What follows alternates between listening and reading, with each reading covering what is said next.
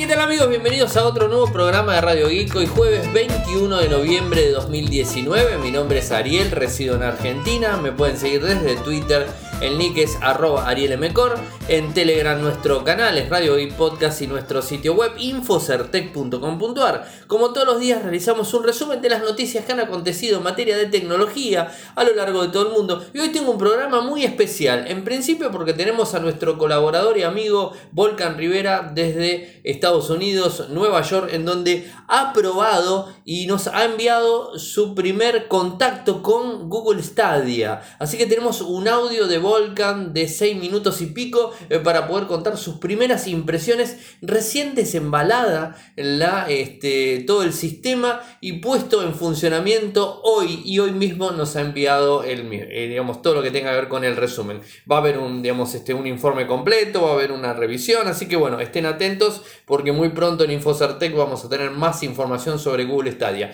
Ustedes saben muy bien que en, estado, en Argentina no podemos probarlo por una simple razón. Las conexiones que se necesita para utilizar Google Stadia son simétricas, es decir, misma velocidad de subida, misma velocidad de bajada. En Argentina no tenemos conexiones simétricas excepto valores muy bajos y en algún que otro, algún que otro plan de algún que otro proveedor, pero son muy limitados. Inclusive a nivel corporativo no lo tenemos. Y si estamos hablando, como les dije el otro día, de Google Stadia, donde está orientado al, al usuario final, imagínense que un usuario final de una casa, un hogar, no va a estar pagando un servicio corporativo en versión que es este, simétrico. Lamentablemente en nuestro país no tenemos ese tipo de conexiones, así que bueno, estamos este, probando gracias a nuestro amigo Volcan, Google Stadia, y va a estar toda la información disponible. Eso por un lado. Pero también estuvimos hoy en un evento que hizo la gente de Kasperky, como todos los años nos invitan gentilmente, les damos las gracias desde acá el evento de cierre de año,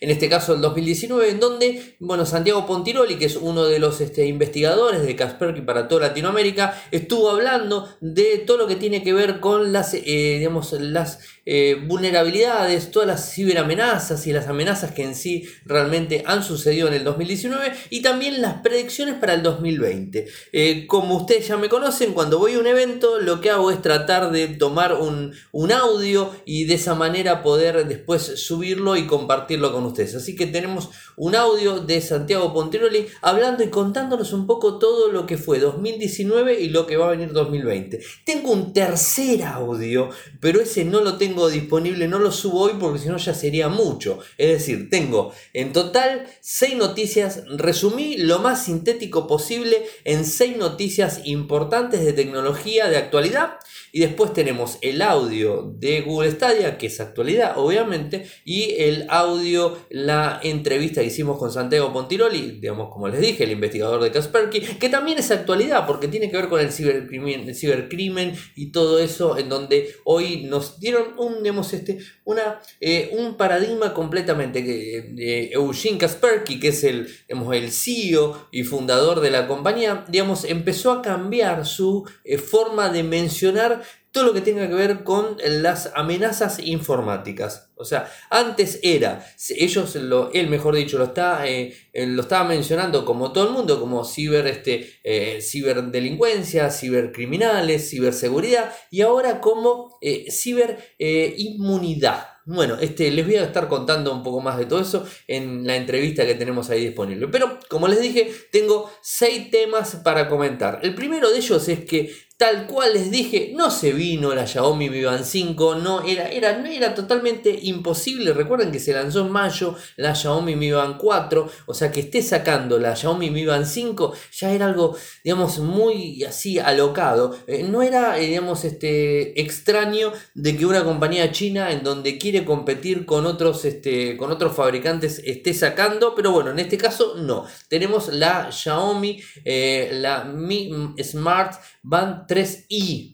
3i, lo que sería la versión 3, pero digamos vitaminizada, con algunas funciones y con un, este, con un porcentaje mucho más económico, pero en principio está únicamente para la India, no está disponible a nivel internacional. El valor, la verdad que a mí lo que más me llama la atención de esta, de esta Mi es el valor, es este, en rupias 1299 al dólar, o sea, al cambio del dólar son 18,5. O sea, 18 dólares y medio sale esta, digamos, este eh, Xiaomi Mi Band eh, y Mi Band 3i disponible que está en la India únicamente. ¿Qué es lo que dice?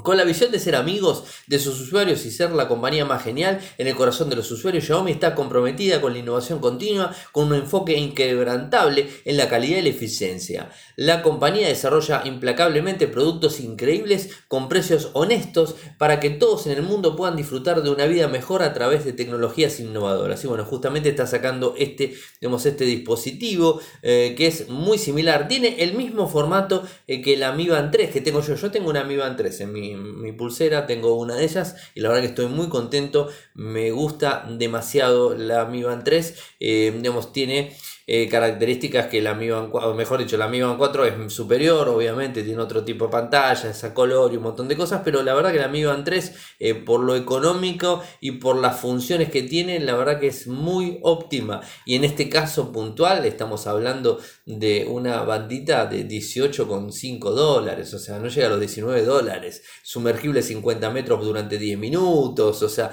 estamos hablando eh, que tiene una batería de 110 mAh, 20 días de uso. O sea, y eso se los puedo asegurar porque la mía, la Mi Band 3, la que yo tengo, eh, supero los 20 días de uso y conectado siempre al celular. Así que bueno, esto es así.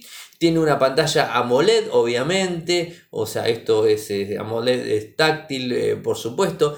Aumentó el tamaño de 1,2 centímetros, que es 0,42, aumentó a 1,9 a 0,78. Es decir, aumentó bastante en tamaño, ¿no? Tecnología AMOLED, soporte táctil, como siempre, esto es así. la batería de 70 mAh a 110 mAh.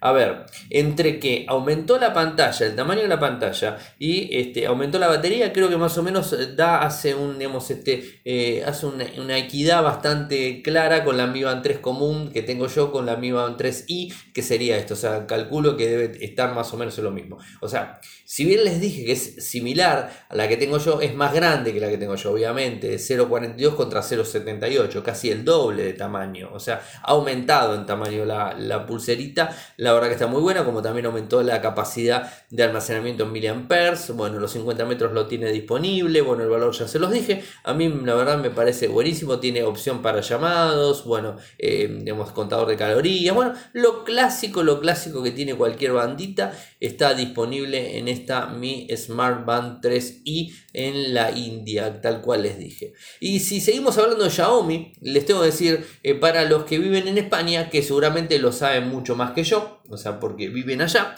bueno, es la segunda marca de móviles más vendido en toda España. Y esto es después de dos años hace que está disponible Xiaomi en ese país y digamos está siendo la segunda marca. O sea, es, es un número bastante elevado en rankings eh, de ventas a lo largo de, digamos, de, ese país. ¿no?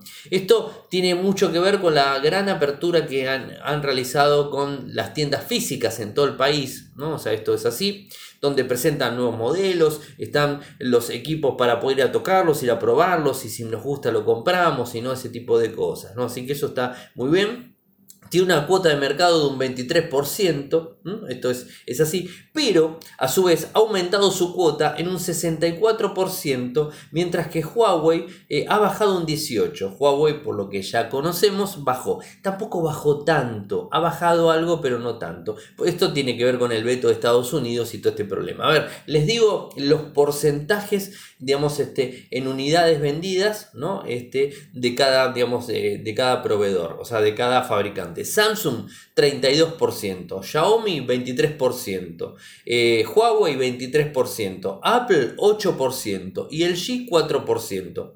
A ver, les cuento. Eh, ¿Cuánto ha subido Samsung? Un 21. ¿Cuánto ha subido Xiaomi? Un 64. ¿Cuánto ha descendido Huawei por más que esté al mismo monto eh, que está eh, Xiaomi? O sea, Huawei y Xiaomi están en el mismo porcentaje. Lo que pasa que Xiaomi está en segundo porque ha subido un 64, mientras que Huawei ha bajado un 18. Apple bajó un 31%, está en el 8% de mercado y el G ha subido del 4%, bueno, subió O sea, subió un 61%. Está en el porcentaje del 4. Estas son, eh, digamos, información de Canalis eh, de noviembre de este año en España. Eh. O sea, vuelvo a decir que es España. Eh, y recordemos también que Huawei eh, tenía una cuota de mercado en España altísimo antes del veto de Estados Unidos, segundo y venía eh, aplastando y aplastando y subiendo y subiendo y subiendo. Había demasiada, demasiado equipo Huawei en España y venía, si todo era como se estaba dando, iba a superarlo a, nivel mundial, lo iba a superar a Samsung. Pero bueno, esto es lo que hoy nos encontramos. Lo que me llama muchísimo la atención, por más que es un poco porcentaje, es un 4% del G, ha subido un 61%. Quiere decir que está empezando a hacer las cosas mejor. Y que me llama más la atención es de Apple, que ha bajado a un 8%, un menos 31 bajó. O sea, está al 50% de lo que está LG. Y realmente Apple en un 8%, mientras que Huawei, siendo una empresa que tiene un veto encima, que hay dispositivos que son carísimos y que ni siquiera tienen las Google Apps como son los nuevos Mate 30, está en un 23%, mientras que Apple está en un 8%. Bueno, esto eh, da a conocer un poco los números, como les dije, eh, pero bueno, es interesante tenerlo en cuenta. Y algo que quiero contarles antes de irnos a eh, lo que sería la, eh, el audio en principio de, eh, de, Stadia, es que Twitter ahora va a permitir programar tweets desde la web. ¿Cómo programamos un tweet para que salga en determinado horario? Hoy por hoy, la única opción que tenemos es mediante que conozca la aplicación oficial es TweetDex. TweetDex, yo puedo, desde la web en TweetDex, puedo decirle, bueno, publicame este tweet a tal hora, tal día, con la imagen esta, todo. Lo, lo puedo programar perfectamente. La otra opción también es HotSuite. O sea, esto es otra de las opciones. O sea, debe haber otras aplicaciones. Yo particularmente conozco las dos. La oficial, que es de TweetDeck, que es de Twitter, obviamente. Y después HotSuite, que tiene un montón de abanico de posibilidades a nivel de lo que son redes sociales. Que no solamente maneja Twitter, sino maneja Facebook, LinkedIn, maneja un montón de redes. Eh, pero, ¿qué pasa si lo quiero programar desde... twitter.com. O sea, eh, bueno, ahora se puede programar de twitter.com, en donde esto lo han dado a conocer hoy. Entonces, de la versión web, escribimos el tweet. Vamos al iconito de, eh, del lado derecho, elegimos la fecha, la hora y la zona horaria para programar el tweet. Y listo, y ahí ya está programado de la misma manera que lo hacemos desde TweetDeck. O sea, es similar a lo, a lo otro, pero de ahí. Lo que no está todavía hasta el momento desde la aplicación en Android y en iOS. Pero bueno, en algún momento la tendremos disponible. Así que bueno, no perdemos, este, eh, no perdemos las esperanzas los usuarios este, de, de Twitter de las aplicaciones móviles que son más que buenas. Nos vamos a los 6 minutitos eh, con eh, Volcan, que nos va a hablar de las primeras impresiones de Google Stadia, y retomamos con un par de notitas más para después seguir con la nota de Casper. Saludos a todos, mi nombre es Volcan Rivera y voy a darles mis primeras impresiones sobre el producto Google Stadia para Radio Geek de Ariel Corgatelli. Eh, tengo que hacer la salvedad de que aún no he podido probar completamente el producto ya que en casa no tengo fibra instalada todavía. Me he mudado y estoy esperando a que Verizon instale la fibra. Una vez que lo haga voy a completar la revisión del producto. Pero de las cosas que he podido encontrar hasta el momento hay varias que me han decepcionado. La primera de ellas es de que se necesita un código de activación que solamente vas a recibir luego de que FedEx reporte que tú has recibido el producto Stadia en tu mano. Entonces, unas horas después de que FedEx reporta de que te entregó el producto, vas a recibir un correo con las instrucciones de cómo crear tu cuenta. Ahora, para crear tu cuenta, te dice el correo, vaya al Play Store, descargue la aplicación Stadia y siga las instrucciones. El problema es de que cuando estás siguiendo las instrucciones e intentas usar la cuenta que siempre usas, que en mi caso es una cuenta G Suite con el nombre de mi empresa, no funciona. Y si te pones a googlear, descubres de que solamente funciona si tienes cuentas en gmail.com. ¿Problema menor? Sí. Bueno, uno crea una cuenta en gmail.com que es gratuita para poder usar el producto. Usa el código de activación y Segunda bandera roja. Resulta que los tres meses de servicio gratuito no te los dan directamente. Para que se active o tú puedas redimir esos tres meses de servicio gratuito, te exigen que pongas un método de pago válido, es decir, una tarjeta de crédito o débito, y que ellos te van a cobrar a partir del momento de que se terminan tus tres meses, 9.99 al mes, y además te dicen si deseas añadir un medio de backup, es decir, si no funciona la tarjeta de crédito o débito, ¿de qué otro sitio más te pueden sacar dinero? Bueno, realmente acá sí Google mm, no sé, ya se está pareciendo a otras compañías. Ahora, se suponía que las cuentas Pro eh, iban a tener acceso a una galería de juegos gratuitas todos los meses porque por algo uno era Pro, uno estaba pagando, porque está el Pro, que es el que paga 10 dólares al mes, y el usuario normal que no paga nada y que no tiene acceso pues a los juegos en 4K y todas esas cosas, ¿no? Pero resulta que en este momento solamente hay dos juegos gratuitos, nada más que dos, Destiny 2 y Samurai Showdown. Todos los demás que hay son pagados. Es decir, Google dijo en el momento del lanzamiento van a haber veintitantos juegos. Sí, los veintitantos juegos existen, están allí y se pueden jugar en la plataforma. El único problema es de que tienes que pagar por ellos y a precio completo. Por ejemplo, si quieres jugar Red Dead Redemption 2, tienes que pagar 60 dólares.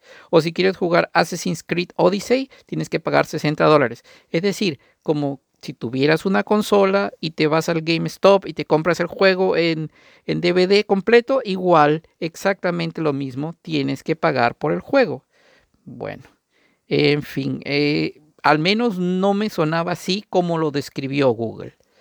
Quién sabe, fue nuestra interpretación errónea y nos dejamos eh, seducir por una promesa que no sabíamos si se iba a poder concretar o no. Pero esto es lo que hay en este momento. Quién sabe en un futuro se mejore, pero no lo sé. Ahora, en teoría Google había dicho que esta idea de Stadia es de que tú podías jugar en cualquier pantalla, es decir, comenzabas tu juego en el televisor, lo seguías en tu computadora, lo seguías en tu celular y no importaba dónde estabas, si tenías la cuenta Stadia configurada, seguías el juego desde el punto en que lo habías dejado porque todo estaba en la nube. Aterrizado eso en este momento, hoy día, no funciona tan así. No funciona en todos los TVs. Por más de que tengas un Smart TV, mm, mm, no funciona. Tiene que tener un Chromecast. Y tampoco no es cualquier Chromecast. Tiene que ser un Chromecast Ultra. Si no, no funciona. Tampoco funciona en cualquier computadora. He probado en una computadora Windows con Google Chrome y funciona pero en una MacBook Air lo probé, inclusive instalando el Chrome y no, no funciona. En las Chromebooks sí funciona, al menos en la que he probado, que es un Asus, funciona. Respecto a los smartphones, ahí vienen las malas noticias. A pesar de que descargué la aplicación Stadia en mi celular, que es un Note 9, eh, cuando quise jugar, no, me decía que no, que revise la lista de dispositivos compatibles. Y cuando reviso la lista de dispositivos compatibles, en este momento, los únicos smartphones donde se puede usar Stadia son el Pixel 2, el 3, el 3A y el 4. Ningún otro. Solamente esos. Entonces, a pesar de que el hardware de un Galaxy Note 9 en teoría debería permitir jugar sin ningún problema mucho más considerando que es en la nube donde se hace el renderizado de los juegos. Sin embargo, no, por alguna razón no está dentro de las plataformas soportadas. Ahora, en mi opinión, como conclusión de todo esto que les he dicho, yo creo que los founders, o sea, los que compramos este kit en junio de este año, creyéndole a Google sus promesas, en realidad lo único que hemos conseguido por esos 130 dólares más impuestos que pagamos en junio es sencillamente una membresía que a mi manera de ver es muy costosa para formar parte de un proyecto de beta testing en Google. O sea, estamos pagando 130 dólares para ser los beta testers de Google Stadia, lo cual me parece realmente injusto. Eso es todo y si desean contactarse conmigo, pueden hacerlo en Twitter a Volcan 68. Muchas gracias. Como siempre agradecer a Volcan su predisposición y su apoyo constante desde el gran país del norte. La verdad que mm, poder probar la tecnología como él la puede probar y digamos este, de forma apasionada y sin ningún tipo de, compromiso eh, y digamos con un, eh, un, apoyo total, la verdad que es, este, es buenísimo. La verdad que desde mi lado aquí en Argentina es como un agradecimiento inmenso para el, el apoyo que nos brinda eh, en probar esa, esa tecnología que para nosotros sería casi imposible, bueno, como por ejemplo Stadia, bueno, él la está probando directamente y se viene en la review, así que bueno, agradecido a Volcan por lo mismo. Eh, y les cuento una, un temita sobre Amazon, parece que se viene la preparación que hablamos de Stadia, o sea, hablemos de lo mismo, ¿no? O sea, estamos en la misma historia, se viene, según la gente de CINET, lo que sería Amazon videojuegos, Amazon en línea. O sea, Amazon no se quiere perder ningún tipo de negocio y bueno, parece que estaría entrando en Amazon Prime Games. ¿Podría llegar a ser ese el nombre? Amazon Prime Games. Me gusta el nombre, ¿eh? o sea, podría llegar a funcionar. No sabemos cómo, no tenemos mucha información, tenemos la data que puso la gente de CINET en, eh, en Estados Unidos que ha recopilado información de fuertes cercanas a Amazon y dice que está con mucho interés en subirse al tren del streaming de videojuegos. Un proyecto que ya estaría en marcha. O sea, no sabemos bien cuándo estaría disponible, pero bueno, estaría en marcha seguramente para el principio del 2020. O sea, eh, sería una pieza global, o sea, para eh, emisión de juegos en Internet. ¿Cuáles serían los servicios? No sabemos. Eh, lo tenemos más que claro que el servicio estaría corriendo a través de Amazon Web Services, o sea, el famoso AWS. O sea, no me cabe la menor duda que todo el tráfico del juego va a estar corriendo ahí arriba en sus grandes servidores. Y no, no a no descartar esta posibilidad, porque recuerden que tiene eh, un producto eh, que seguramente se están olvidando, pero tiene un producto muy importante en su cartera. Lo tiene a Twitch. Twitch es de ellos. Lo han comprado en el año 2014, o sea, ya tienen unos cuantos años con Twitch de por medio, en donde pueden explotar lo que es el sistema de videojuegos en streaming y además es poder explotar el streaming de los videojuegos. O sea, lo mismo que hace Google con Stadia. Google eh, explota Stadia o está empezando a explotar Stadia como sistema de streaming de videojuegos y además puede hacer streaming mediante YouTube Gaming, que ya no está más, pero bueno, por YouTube directamente, ¿no? Eh, Así que bueno, este, digamos, eh, la historia se puede repetir de una empresa a la otra. Es interesante ver este tipo de cosas. Veremos qué termina pasando. Veremos también otros, otros players, o sea, cómo, cómo sigue avanzando la gente de, Xbox, de, Microsoft, cómo siguen avanzando los demás players que andan dando vuelta en el mercado. Que de a poco, de a poco se van a ir sumando todos. Recuerden que de a poco eh, el sistema de juegos en streaming va a ser el futuro para los gamers. Porque, ¿cómo lo veo yo? O sea, ¿cómo, cómo puedo verlo desde aquí, desde, desde América del Sur, ¿no? Directamente, en donde los servicios en Internet no son de los mejores. Eh, lo veo complicado. en principio tengo que decir lo veo complicado por las conexiones que tenemos. Pero más allá de todo eso, eh, el poder, o sea, el, digamos, el, el sistema digamos, de poder jugar de forma remota en streaming directamente, eh, creo que es una opción más que buena y más que óptima porque no necesito hacer gran desembolso de una consola o no necesito una consola, digamos, llamémosla cualquiera, una, Switch, una Xbox, una, una PlayStation o cualquier consola. Y tampoco necesito hacer un gran desembolso de dinero comprando una, una computadora, una PC, un clon gamer o una portátil gamer que vale fortuna de dinero y que realmente no se amortiza en el tiempo. Y los juegos, como estamos viendo, que inclusive esta semana hemos hablado de varios juegos para lo que son los, los móviles, están apuntando hacia ese lado, hacia la facilidad de uso del usuario, en donde eh, quiere jugar de una forma rápida y seguro. Y si nos retrotraemos un poco en el tiempo y pensamos, recuerden cuando eh, salía en Latinoamérica, incluso yo estuve en el lanzamiento hace varios años cuando se lanzó en Argentina Netflix,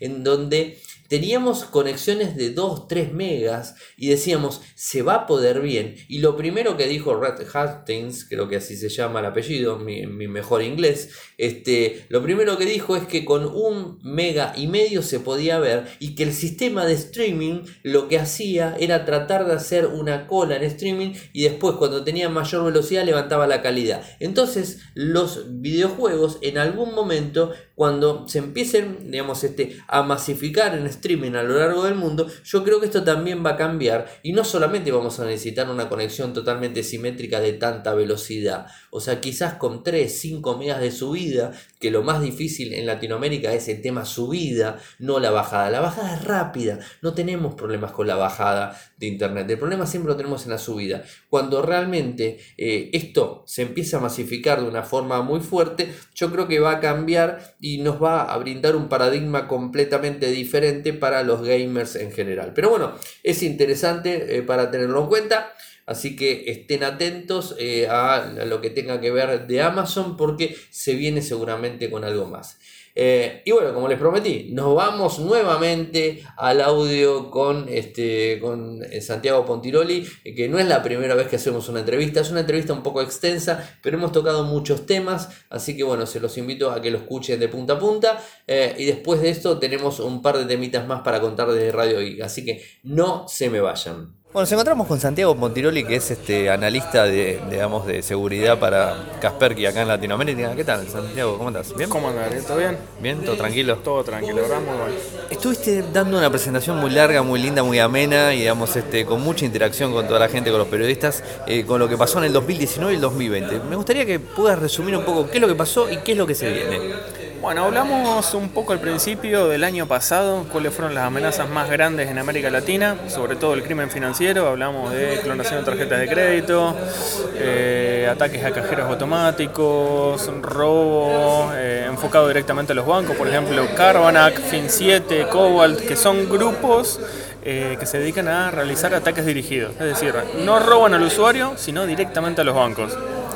Después hablamos un poquito de las estadísticas de la región, eh, comparando lo que es América Latina contra Argentina. Es decir, qué tantos ataques hay en América Latina, qué tantos ataques hay en Argentina, el tema del phishing, eh, ataques de dispositivos móviles, etcétera. En líneas generales, la verdad que en malware estamos muy bien posicionados. Yo diría en el sentido de. ¿En sentido bueno o malo? En el sentido bueno, en el sentido bueno porque la cantidad de detecciones en lo que es malware es baja en Argentina. Esto tiene, bueno, diferentes factores que, que quedarían para hablar un buen rato. Pero eh, a fin de cuentas lo que importa es que en malware estamos bastante bien, lo que significa que no hay tantas infecciones como en otras partes de, la región, pero en phishing estamos bastante mal. Venimos mal ahí, ¿no? O sea, somos, ahí podríamos decirlo, digo yo, somos tontos. O sea, hacemos clic en cualquier estamos, enlace. Estamos complicados. Año a año vos ves que las detecciones de phishing se incrementan, es decir, caemos como en este, el cuento del tío, que es te lleva un correo, el cuento del tío digital. Sí. Te lleva un correo que se hace pasar por un banco, por un sitio de subasta por una red social y te pide que verifiques tus credenciales. Y generalmente... Eso es, imposible que lo pidan. Sí, es más, todos los bancos hoy en día te dicen jamás te pediremos tus credenciales. Te lo ponen abajo, la firmita te lo ponen. Jamás. Bueno, pero lo lee. hay casos, por ejemplo, que el phishing te requiere o te pide que ingreses las credenciales y aparte en algunos casos eh, la cartilla de coordenadas, que son como 90 números. Es que te tenés que tomar tu trabajo para bueno, o sea, que la gente no piensa todo ese tiempo. No, y hay gente que se toma el trabajo de cargarlo. Entonces. Eh... ¿Eso lo ves por, por, digamos, por un tema digamos, de edad o un tema. O, digamos, este, ¿hay, ¿hay, algún grupo etario que no? Yo más que edad lo veo en, en el sentido de que desconocimiento de que existe una amenaza, de que existe alguien que nos puede robar plata a través del banco. Eh, sigue existiendo como esta noción de que el banco en línea es como esta entidad etérea. o hipersegura. Claro, que... Que, realmente nosotros no tenemos nada que ver y que si pasa algo inseguro es culpa del banco. Bueno, hay digamos, siempre hay que proteger el, el, endpoint, es decir, el equipo de cada uno, nuestro dispositivo móvil, nuestra compu, la compu de escritorio, la laptop. Eh, no se puede dejar todo el trabajo al banco. Y tampoco se puede dejar ¿no? un poco lo que hizo Google este año, viste que en el 2019 estuvo bastante incisivo en el HTTPS, pero tampoco sirve eso, porque digamos es un certificado que se puede vulnerar también. A ver, mucha gente, o antes nosotros decíamos, fíjense, fíjense si tiene el candadito, si dice HTTPS los criminales que hicieron. Empezaron a certificar con SSL y todo. Hoy sacar un certificado con Let's Encrypt, es gratuito. Entonces poner HTTPS a tu sitio de phishing es barato, nada, muy barato. Entonces ya eso no sirve. Eh, hay que prestar más atención. Eh, realmente uno se puede dar cuenta de los correos de phishing. Eh, Lo que pasa es que copian toda la estética. Toda la estética, a veces hasta la persona o la cuenta de correo que envía está espufiada, que significa esto que está falsificada. Eh, copian las fuentes, copian las imágenes, se ve todo absolutamente igual. Pero en algún punto te piden que ingreses las, contra, las ahí credenciales. Ya te, ahí ya te tenés que dar cuenta que es mentira. Ahí ya decís, por muy bien que se vea, no, no, no, hay forma. Che, y otra de las cosas que yo vi mucho, que me lo reportó mucha gente, es el tema del ransomware, en donde supuestamente le tomaban las credenciales, no le tomaban las credenciales, le tomaban el correo electrónico y le iban a publicar las fotos que habían visitado sitios pornográficos, que había, eh, había ya como prearmados en inglés, en español. Hay un montón, hay una base de datos que se llama Bitcoin Abuse DB donde uno puede ver todos los días los reportes que hay de gente que le llegan este tipo de estafas eh, extorsivas relacionadas a Bitcoin. Y acá en Argentina es impresionante la cantidad de casos que hay de gente que le llegan estos correos que le dicen, mira, yo sé que viste tal o cual página pornográfica y la tengo... La pegaron de casualidad. La pegaron de casualidad, pero evidentemente la persona tan santa no es, porque a mí me han mandado correos diciendo, che, ¿es, verdad esto? ¿Puede pasar? Y yo le digo, si no hiciste nada, ¿por qué te, te preocupas? Bueno, pero, esa, es una diversión mía, al margen. Eh, eso de malo tuyo. Claro, bueno, entonces te dicen, si vos hiciste tal o cual cosa, yo publico tus fotos en internet, si no querés que esto suceda, paga la recompensa en Bitcoin a tal dirección.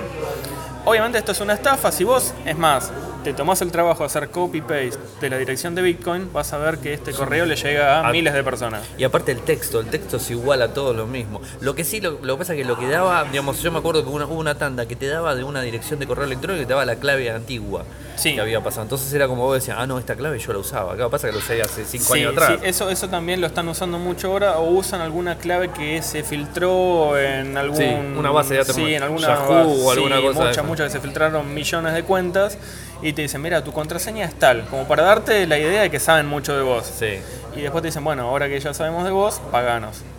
Sí, el tema también que te meten en un problema, ¿no? Porque además de pagar y todo eso, tenés que. no entendés ni lo más mínima idea de lo que es un Bitcoin, cómo se compra, cómo eso.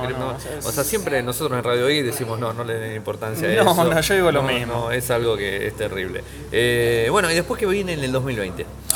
Bueno, para el año que viene tenemos varios pronósticos relacionados, por ejemplo. Feo pronósticos en esto ya es como Sí, sí. Bueno, pero nosotros, por ejemplo, nos gusta pronóstico antes que predicciones porque se malinterpreta como que somos oráculos del futuro. Que... O como que lo están haciendo ustedes. Claro, como que lo inventamos. No, entonces el pronóstico es basado en lo que hemos visto.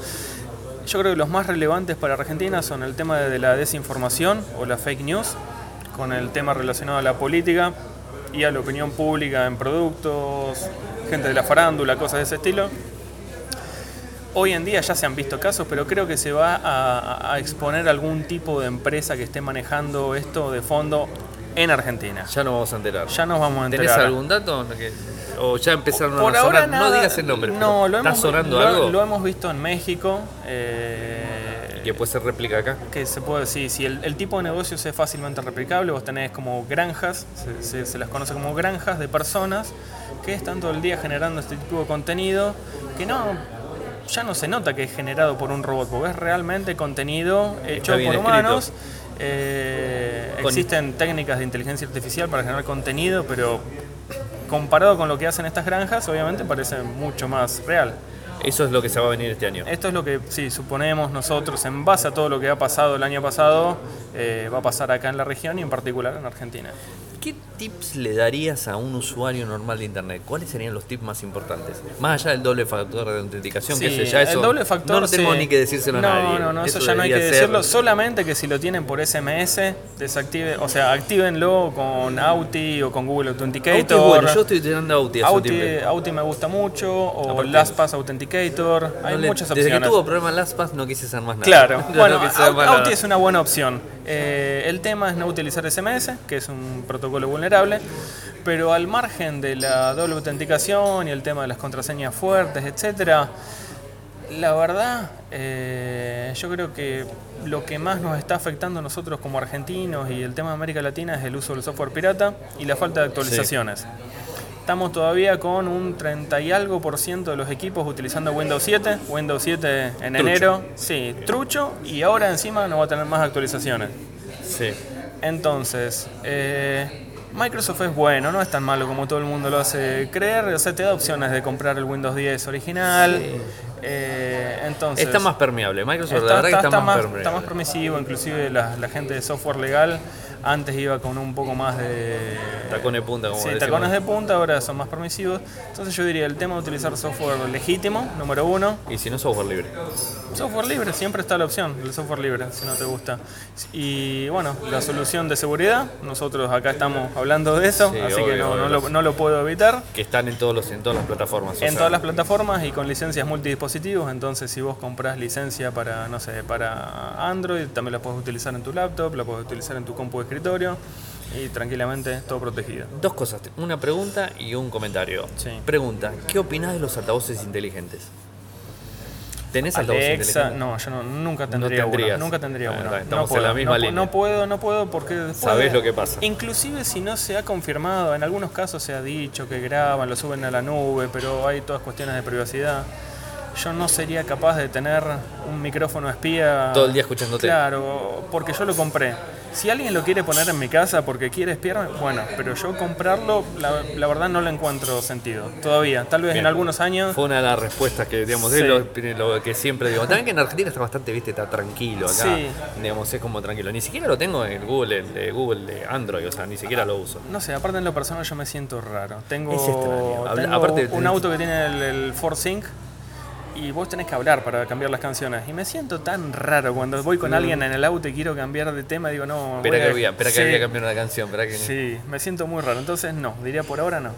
Y el último tema que, digamos, me comentaste hace un rato. Tenés un podcast. este, Tengo un podcast, Y sí. nosotros acá en Radio Geek hicimos una lista esta semana en donde estamos poniendo la gente de los podcast amigos. Así que me gustaría que esté. Bueno, te lo vamos, ya está, digamos. Ya te aviso Buenísimo. que está dentro de los podcast amigos. Ya está enviado a, digamos, a Spotify a la lista. Pero me gustaría que cuentes un poco de qué se trata. Bueno, con un amigo hacemos un podcast relacionado a hacer reseñas de películas, hablar todo, todo lo que es relacionado al mundo del cine. Buenísimo. Eh, Ya tenés un Crítica. oyente por acá, eh, te aviso. Muchas gracias. Ya estoy suscrito. Si quieren seguirnos en Instagram, tenemos eh, la cuenta Mirilla Crítica. Estamos en Spotify, estamos en iTunes, estamos en todos. Pocket los- Cast también, que mucha Pocket gente escucha. Cast, Está sí. también, yo, uso Pocket Cast, por, yo por lo, lo- menos. Lo, lo busqué y lo encontré. inclusive después que actualizaron la aplicación, lo sigo usando. Pero es gratuita. No, yo uso la versión paga. Yo uso la paga. Bueno, la versión Ahora paga antes era muy linda y no sé qué hicieron y me La la arruinaron. arruinaron, la me la arruinaron, pero sigo usando Pocket Sos uno de los, de los damnificados que Sí, pagamos y sí, al final este exactamente. ahora todos están todos Sí. gratuitos. Y no es que tengamos ninguna bronca con la gente que haya No, este no, porque nada, de hecho nada. es la mejor aplicación para, Para mí de nada, yo podcast. lo sigo usando. Pero bueno, eh, ya les digo, en cualquiera de, de los sitios o cualquiera de las aplicaciones que utilicen para sus podcasts, Mirilla Crítica, eh, nos pueden seguir. Vamos a hablar de las últimas películas, inclusive películas por ahí que nunca escucharon. Porque somos los Buenísimo. dos medios amantes del cine clásico, cada uno tiene su estilo. Yo películas de, de terror, Lucho, Bien, bien, mi bien. amigo, Uh, películas de acción viejas, así que bueno. Buenísimo, eh, buenísimo. Muchísimas gracias, Santi. muchas gracias. Bueno, hoy un programa bastante largo, como habrán visto, se está extendiendo en el tiempo, eh, pero bueno, no quería dejar de lado las dos estas entrevistas este, eh, interesantes. Tengo inclusive una entrevista que me quedó colgada, eh, que es con la gente de Verbatim, eh, digamos que lo hicimos en el día de ayer, pero bueno, este, ya era como demasiado. Si le pongo un tercer audio, me van a decir, Ariel, este, bueno, a ver, no importa. Eh, en la entrevista con Santiago estuve hablando yo, o sea, fue una entrevista. En el caso de la gente de Bergatín también es una entrevista. Eh, pero bueno, no quiero ir metiendo tantos audios externos porque si no, este como que eh, quiero también hablar y contarles las noticias de actualidad del momento. El lunes vamos a tener la entrevista de unos minutos que tenemos con la gente de Verbatim. hoy hemos subido un video donde la directiva de Verbatim aquí en Argentina, que es Gabriela eh, eh, Toscanini, que digamos está para todo lo que es Latinoamérica o lo que ellos le dicen LAR Sudamérica. Eh, digamos, explica en escasos 2-3 minutitos un poco el panorama, digamos, global. Y después la entrevista ya es un poco más extensa, que la vamos a tener el lunes inclusive ya publicada, con una nota eh, oficial ya puesta en Infocertec y todo eso así disponible. Lo mismo que mañana vamos a tener la nota de Santiago con el informe que dio hoy, más información eh, cruda y dura de datos puntuales de toda Latinoamérica y de Argentina puntualmente. Así que Em, bueno, me queda eh, hablar eh, de, dos temitas más, o sea, cortitos. O sea, eh, por un lado tenemos la compra de Honey, una, una, extensión. Es raro, o sea, hablar de una, de una compra, de una extensión de, para el navegador me parece raro, ¿no? O sea, es como, puedo hablar de una aplicación, pero de una extensión de Chrome me es raro, pero no importa. A ver, PayPal, o sea, y no estoy hablando de una empresa común y corriente, estoy hablando de PayPal. PayPal compró la extensión Honey a 4 mil millones de dólares. Imagínense que debe ser muy buena este, esta extensión. Ahora les voy a contar para qué sirve. Para lo que no saben, Honey lo que hace es, eh, es chequear y setear todas las configuraciones en, por ejemplo, en Amazon, en eBay, en, bueno, en todas las tiendas y después cuando eh, encuentra un determinado descuento, eh, cuando encuentra, no sé, un, un, cupón de descuento, cuando encuentra una baja del precio, setea todo lo que tiene que ver las alertas y me avisa cuando de repente el producto que yo estoy buscando quiero que esté más barato eh, y bueno, de repente me está bajona y me está avisando desde Chrome directamente me dice, mira Ari, no me lo dice así, no me dice, pero mira Ari, él está más barato el producto que vos querías, o tenés un descuento, y bueno, este, este tipo de cosas, que en definitiva es una extensión, no, no es ni siquiera una aplicación completa, es una web app, digamos, este, e, e, está bueno, a ver, o sea, no voy a decir está, está muy bueno, eh, tiene una, digamos, este, eh, un sistema de seguimiento a sitios de Amazon, Nike, Adidas, GameStop, eBay, cualquier otro que se les ocurra, lo sigue, aplica códigos de cupones de forma automática, códigos de cupones de compra, también se le puede adosar cupones disponibles de otros sistemas de puntos de tarjeta tarjeta de regalo, se puede hacer un montón de cosas. Y bueno, la gente de PayPal lo ha comprado por de vuelta ese valor. 4 mil millones de dólares. Ustedes dicen, pero ¿tanta gente lo usa? Sí, 17 eh, millones de usuarios activos en el mundo. O sea, 17 millones de usuarios activos en el mundo. Es una venta millonaria eh, para este tipo de, digamos, de aplicación o de, digamos, de add-ons o como le quieran decir. Es un número muy alto. O sea, no, hablamos de poco. Eh, así que, bueno, es lo que hay. Imagínense que, por ejemplo, Google en su momento por YouTube pagó 1.650 millones de dólares. Eh, Facebook por Instagram pagó mil millones. Bueno, la gente de PayPal por Honey pagó 4 mil millones. O sea, imagínense la diferencia. Obviamente en el tiempo esto va cambiando y va haciendo toda diferencia, ¿no? Así que esto es así. Eh, ¿Qué es lo que dicen los directivos? Honey se encuentra entre las adquisiciones más transformadoras en la historia de PayPal. Así lo dice Dan Schulman, presidente y CEO de PayPal. Esta es otra forma en que podemos ofrecer ofertas personalizadas impulsar ventas incrementales directamente. A ver, ¿qué es esto ayuda a PayPal para que sea el sistema de pago eh, clásico de cualquier sitio, digamos, este, como Amazon, por ejemplo. O sea, se puede comprar en Amazon directamente desde PayPal y creo que es una muy buena opción. Así que bueno, interesantísimo esto. La verdad que a seguirlo de cerca, eh, a mí me llamó muchísimo la atención y más cuando hice la comparativa lo que pagó Google por YouTube o lo que pagó Facebook por Instagram. Entonces, como quise esa comparativa, dije, ah, bueno, pagó mucho más del doble. O sea, eh, y bueno, son otros tiempos y acá va directamente a plata. Esto es plata lo que genera. O sea, le está generando tráfico de dinero directamente a PayPal en ventas. O sea, esto es, eh, es con dinero contante y sonante. Entonces, bueno, seguramente por eso ha pagado ese, ese número y seguro habrá sido una ganga porque si no, no lo habría comprado. Y lo último que me queda para la semana, ya porque es el último programa que lo estoy grabando el jueves a la noche y ustedes lo descargan el viernes a la mañana seguramente, eh, no se olviden que tenemos este, eh, nuestro, eh, lo que sería nuestro pool de podcast este, amigos, o sea, en Spotify. Recuerden que está en Radio y Podcast este, Amigos, o sea, ahora no me acuerdo cómo lo he puesto, pero bueno, ahí está disponible el enlace, lo pueden tener y ahí todos los podcasts que venimos escuchando nosotros lo estamos enlazando para que ustedes lo puedan escuchar directamente. O sea, es una lista que creé desde mi propio usuario de Ariel Mecor bueno, y está publicado. En Infocertec les voy a poner el enlace nuevamente para que lo tengan. Y tengo que poner en el lateral del sitio, eso sí tengo que hacerlo, un, digamos, este, un iconito para que puedan hacer clic y directamente subirse y suscribirse a esos en donde está Radio Geek, obviamente, y están todos los demás podcasts de tecnología que venimos escuchando. Inclusive el que mencionó nuestro amigo Santiago Pontiroli, porque ya Santiago es, como podríamos decir, es un amigo de la casa, porque cada vez que vamos a un evento de, de Casper lo exprimo un montón para preguntarle un montón de cosas. Y ojo, si bien la entrevista fue extensa con Santi, eh, fue extensa, el, el previo a la entrevista y el post entrevista fue más largo todavía. O sea, habremos estado hablando fácil una hora.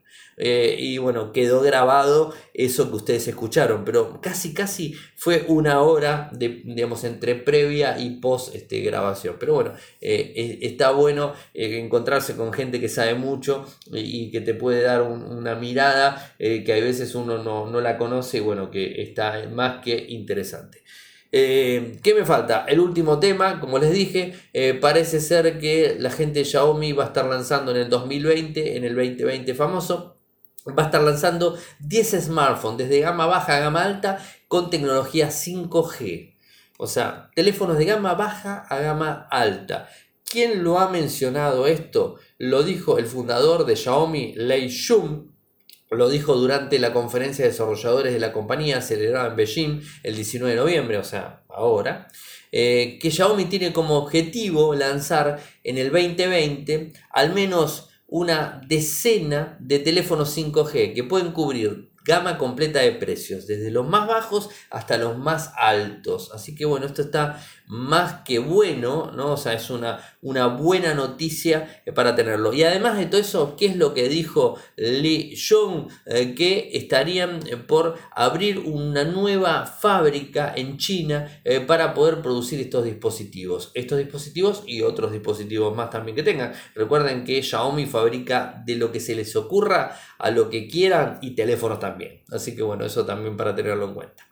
Bueno, he llegado al final del programa, espero que no se les haya hecho muy largo. Recuerden, el lunes tenemos el audio de Verbatim, hoy no lo pude ingresar por tema de tiempos y por dos audios directos. Eh, agradecer a la gente de Kasperky por la invitación, agradecer a la gente de Verbatim también por la invitación en el día de ayer, agradecerlo también a Volcan por su audio em, de Google Stadia. Eh, ¿Qué más? Bueno, a ustedes si quieren seguirme lo pueden hacer desde Twitter, mi nick es arroba en Telegram nuestro canal es Radio y Podcast, nuestro sitio web Infocerte Recuerden que todos los audios de Radio Geek están subidos a YouTube. En youtube.com barra Infocertec también lo pueden escuchar. Así que son los dos canales. En YouTube y en Anchor FM están los dos audios. Que Anchor FM, ustedes saben que lo desparrama por todo el ámbito de la podcastera en general. No sé si está bien dicho, pero no importa. Lo dije, ya está.